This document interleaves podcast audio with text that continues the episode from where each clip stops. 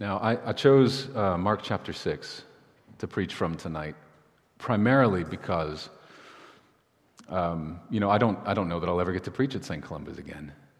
Uh, and this is, I suppose, if there's one thing that I really wanted to say, this would be the time to say it.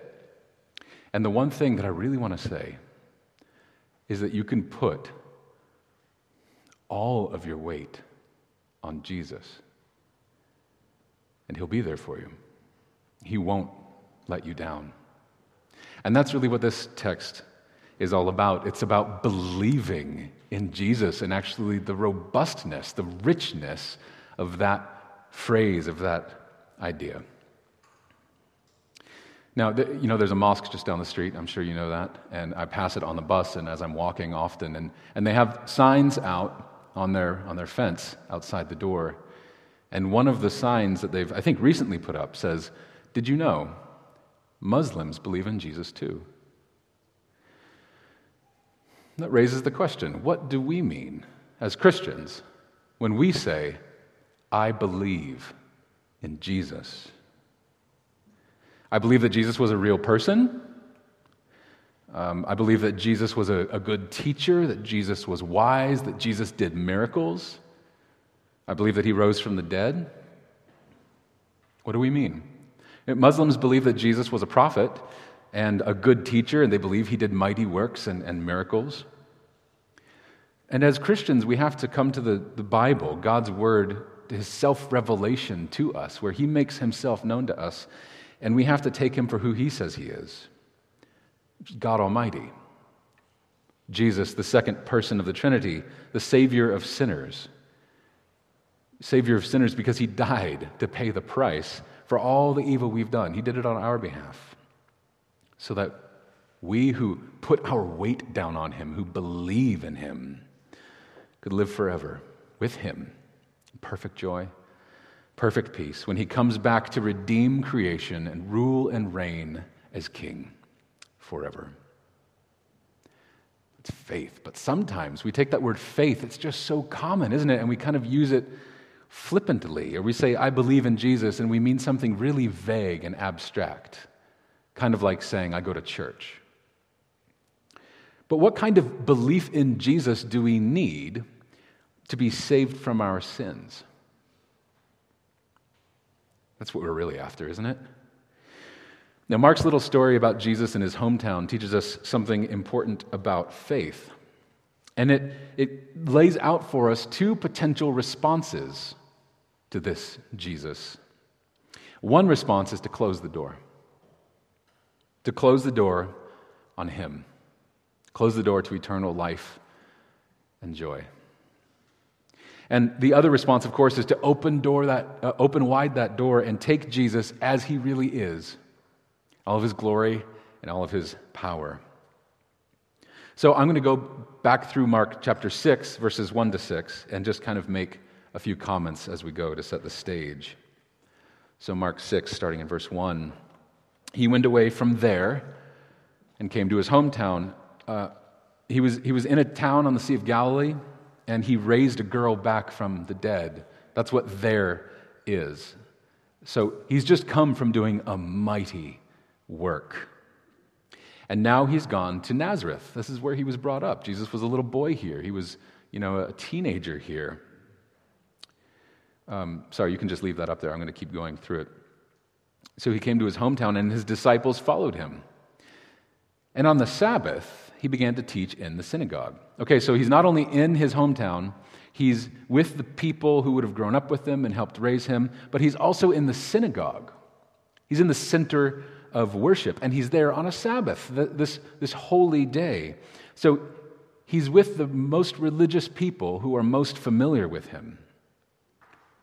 You know, Jesus was probably speaking to the people that taught him in Sunday school class and, and you know, were his leaders at Free Church Camp.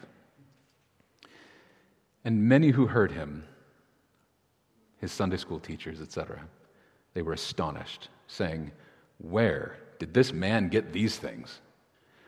What is the wisdom given to him? How are such mighty works done by his hands? Isn't this the carpenter? Right? the, the son of Mary, the brother of James and Joseph and Judas and Simon. Aren't his sisters here with us? And they took offense at him. That word there is stumbling block. And Jesus said to them, A prophet's not without honor, except in his hometown, among his relatives, and in his own household. In other words, familiarity breeds contempt. Now comes the really crazy part. And he could do no mighty works there, except that he laid his hands on a few sick people and healed them. And he marveled. That's a word for sad wonder, astonishment. He marveled because of their unbelief. And he went about among the villages teaching. If they wouldn't have him, the very place where God was supposed to be listened to and worshiped, if they wouldn't have him, he'd go somewhere else. That's sobering. So let's look at this text together, and we'll look at Mark 3 uh, at, the, at the end of the message as well. Three sections the danger of astonishing Jesus, the fertile soil of belief, and the surprising family of Jesus. So, number one, the danger of astonishing Jesus. Now, obviously, the answer is in the text, but what makes Jesus marvel is a really fascinating question. Because, well, here's what it doesn't say. I'm often helped in reading the Bible by thinking about what's not there as much as what's there. Notice it, Mark doesn't say that Jesus marveled at their sin. I mean, we all like to keep up a nice facade, right? Keeping up appearances. We all have this inner self that we'd rather not let other people catch a glimpse of. And we think, well, if you saw me for who I really am, you probably wouldn't like me so much. I might lose face. I might not be welcome here or there. But Jesus knows what we're really like, way deep down. He knows our sins, our weaknesses, our failures that thing that you hate the most about yourself, or that thing that you're absolutely the most ashamed of, that does not astonish Jesus. Jesus doesn't encounter our sin and marvel. And Mark does not say that Jesus marveled at their powerlessness. Um, we like to be self sufficient. We like to help ourselves, and, and we admire people who can help themselves, right? People who climb to the top from humble beginnings. We think that's a good story. But when it comes to righteousness and sin, when it comes to following God, to obeying God, we are powerless in and of ourselves. We've all sinned in word, thought, and deed by what we've done, even by what we've left undone. And our best efforts at undoing that damage is like Lady Macbeth scrubbing at that blood stain. It won't come out. But Jesus does not look at us and marvel at our inability to help ourselves. Our powerlessness doesn't astonish Jesus. I mean, uh, uh, you know, in Mark 5, right before this, he raised a girl to life from death. And what is more powerless than death? He's not shocked by our weakness. In fact, he's tenderly moved by it. Your weakness is what motivates Jesus' tender love and mercy. Jesus strong and kind. So, what does astonish Jesus? What's in the text? He marveled because of their unbelief. Unbelief. They said, Where do you get these things? Where do you get this wisdom? How do you do these mighty works? Did they believe in Jesus? Well, they believe that he exists, right? And I mean, what a low bar we've set for faith, right? That we just want people to acknowledge that Jesus was a historical person. That's not faith. They believed that he exists, and Jesus marveled at their unbelief. They believed that Jesus had wisdom, right? They knew he had something important to teach them about God. They said, What is the wisdom given to him? So they said, Yeah, Jesus is a good teacher. He's spiritually wise. They believed that Jesus performed miracles. Maybe they heard about that girl that he raised from the dead, or about the woman who'd been healed from years of bleeding by just touching his robe, or any of the other incredible works he'd done. And they didn't say, you know, I doubt those stories are even true. They had no problem actually saying he does mighty works. And still, Jesus was filled with sad wonder at their unbelief. And in the end, he went away. He left the synagogue, went out to other villages to teach about the inbreaking of the kingdom of heaven. There is great danger in this kind of unbelief in Jesus because he might just give us what we're asking for.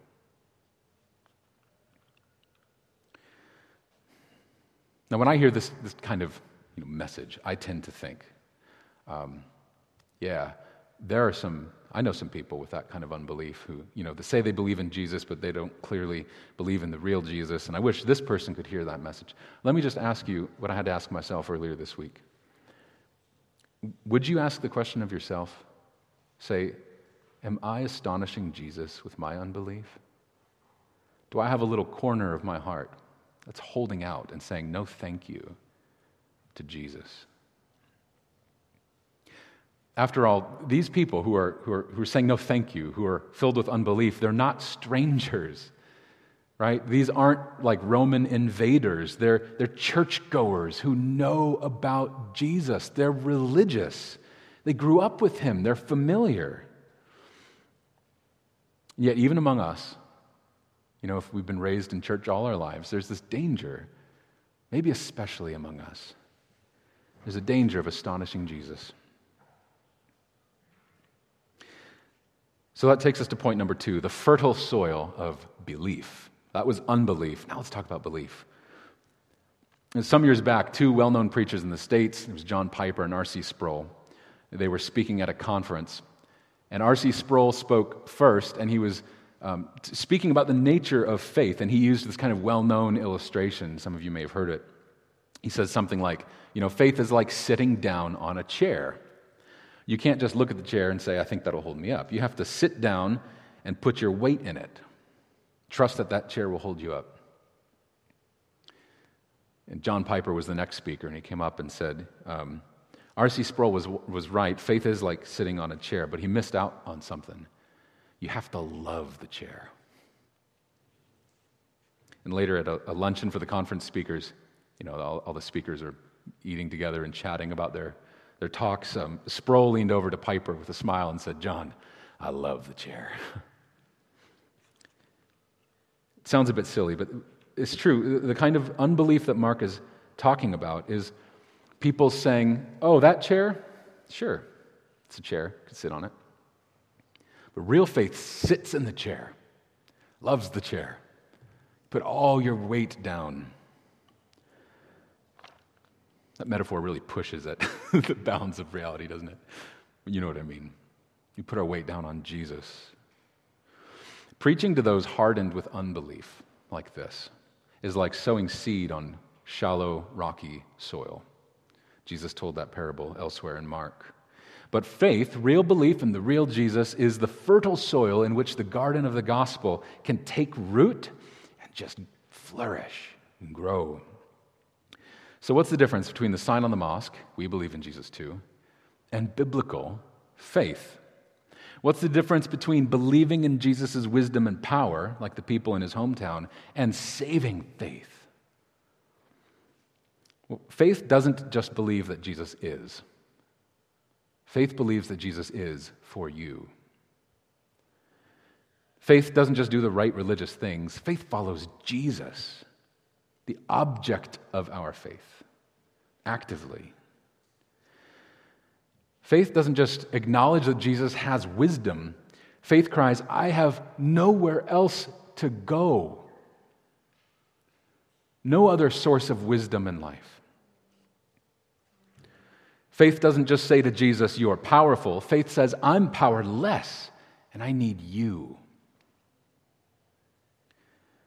Faith doesn't just know about Jesus, faith wants Jesus. Do you know about Jesus or do you want Jesus? Unbelief treats Jesus like a, you know, a news commentator on the BBC or something. You might be watching the news and someone's giving their opinion and you think, yes, that's exactly right. Precisely. Or you think, no, I don't know if he's quite got the right information there. Belief treats Jesus not like that, but like a prophet. A prophet who says, you know, we can go to him and say, Show me God's holiness and show me my sin and, and help me turn from sin to God and live. Are we open to those sort of prophetic, fresh encounters with Jesus? That's not just something for, you know, new converts when they decide to come to Jesus for the first time. That's something for all of us, no matter how many days, months, years, decades we've been following Jesus. Are we open to the prophetic ministry of Jesus? Jesus that can wound and heal with a word. Unbelief wants Jesus to meet our status quo. It's a bless our life, no feathers ruffled, please. But faith says, Lord, I'm bleeding. I'm dying. I need help. I need life. Where else could I go but to Jesus, the author of life? Biblical faith is not just Jesus aware, it's Jesus oriented. And ultimately, unbelief says to Jesus, Yeah, I know who you are, uh, but I'm not really interested.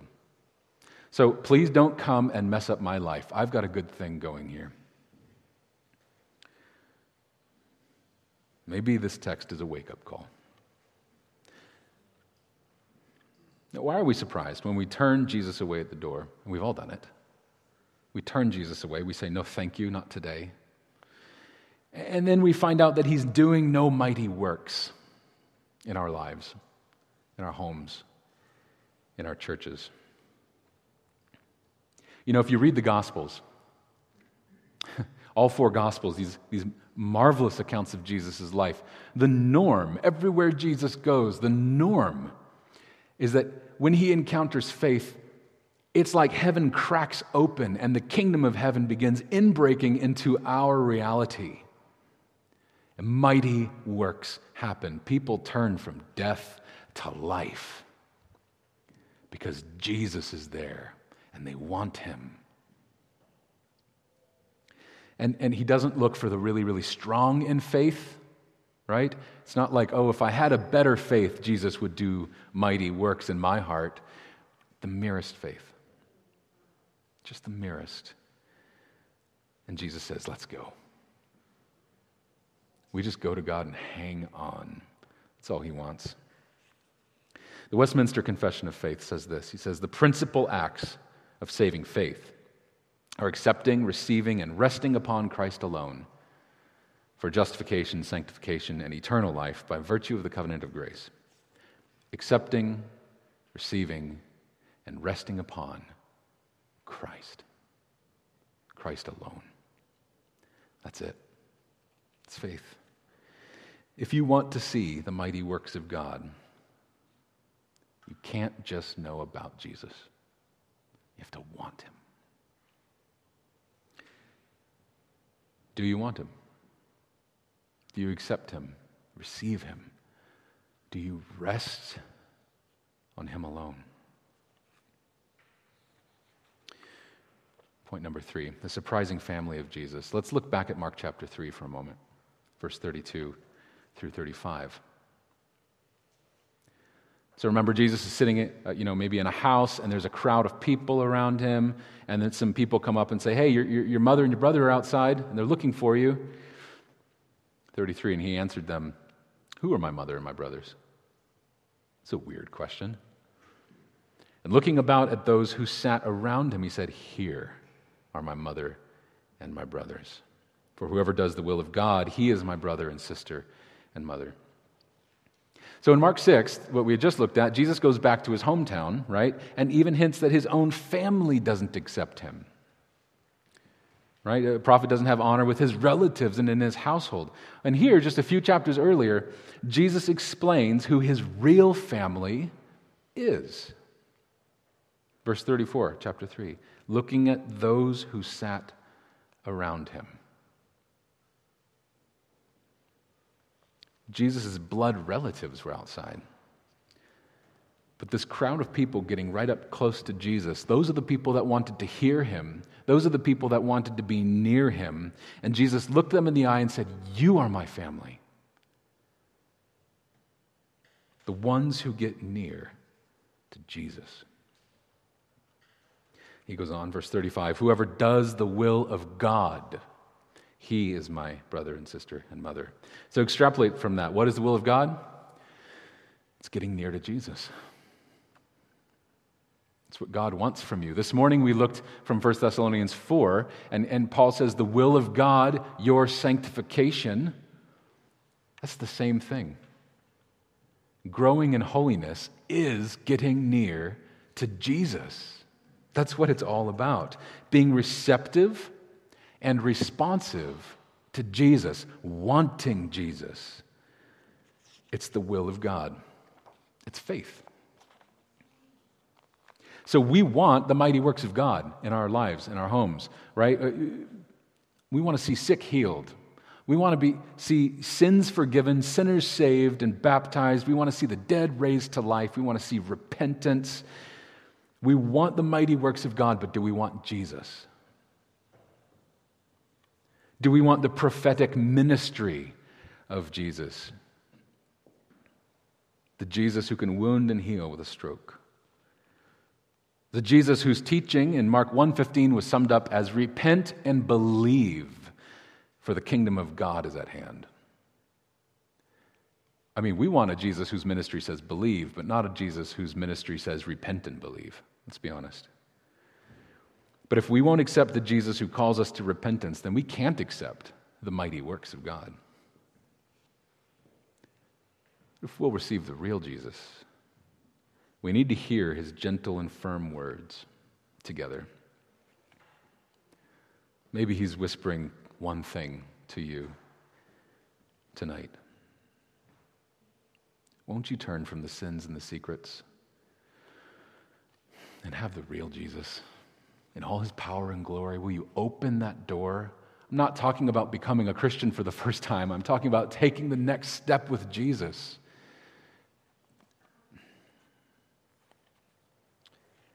Unbelief is Jesus, and Jesus is telling him, No, thank you. We're not interested. And who is the most at danger of that kind of unbelief? I am. We are. Seriously, it's the church. We're most at risk for that kind of unbelief. We've walked with Jesus a long time. We come to a certain point, familiarity breeds contempt, and we say, Actually, I'm good. Please don't mess up what I've got going on.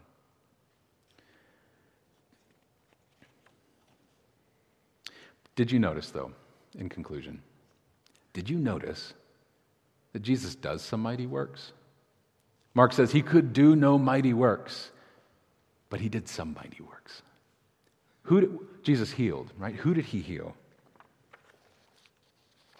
Except that he laid his hands on a few sick people and healed them. The word literally means the powerless, the sick people. They're the powerless people. You're sick, Okay, make yourself better. Sick people are powerless people, right? The sick people are the ones who know, I can't help myself. I can't do this on my own. Sick people, really sick people, they've tried everything.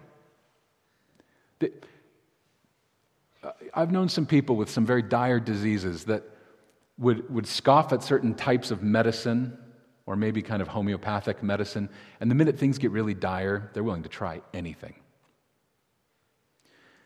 Sick people are willing to try anything. They're desperate and they go to Jesus and say, I need you. I need Jesus. That's it. So if you're like that, if you know that you're powerless, that you can't fix yourself, there is tremendous hope, radiant hope for you. Now, of course, being weak, being powerless won't save you in and of itself, but being powerless and wanting Jesus that's saving faith. I don't care if you've never called yourself a Christian or if you've called yourself a Christian for a decade or 50 years or 100 years. Will you continue, or will you, for the first time, accept Jesus? Will you receive Jesus? Will you rest on Jesus alone? And if you're here and you're new to Christianity, if you're watching online and you're new to Christianity, let me encourage you, please, read the four Gospels. Um, you know, get them on audiobook. It's a great way to list, like be read to, and, and you can kind of read them rather quickly in that way. Take the Gospel of Mark. It's not that long. Take it in a single chunk. And notice, in his whole ministry, Jesus never turned away the sick and the powerless, the weak, the sinful. He never is astonished by our sinfulness. He's never shocked by our secrets, by the skeletons in our closets, by the little corners in our heart full of cobwebs that we don't want to let anyone into. In fact, it's those places of deepest need that compel His mercy and His love and His power. How could we turn away from a person like that? Let me close with what we started with. Words from Matthew 11. Jesus said, Come to me, all who labor and are heavy laden, and I will give you rest. Take my yoke upon you, learn from me, for I am gentle and lowly in heart, and you will find rest for your souls. Let me pray.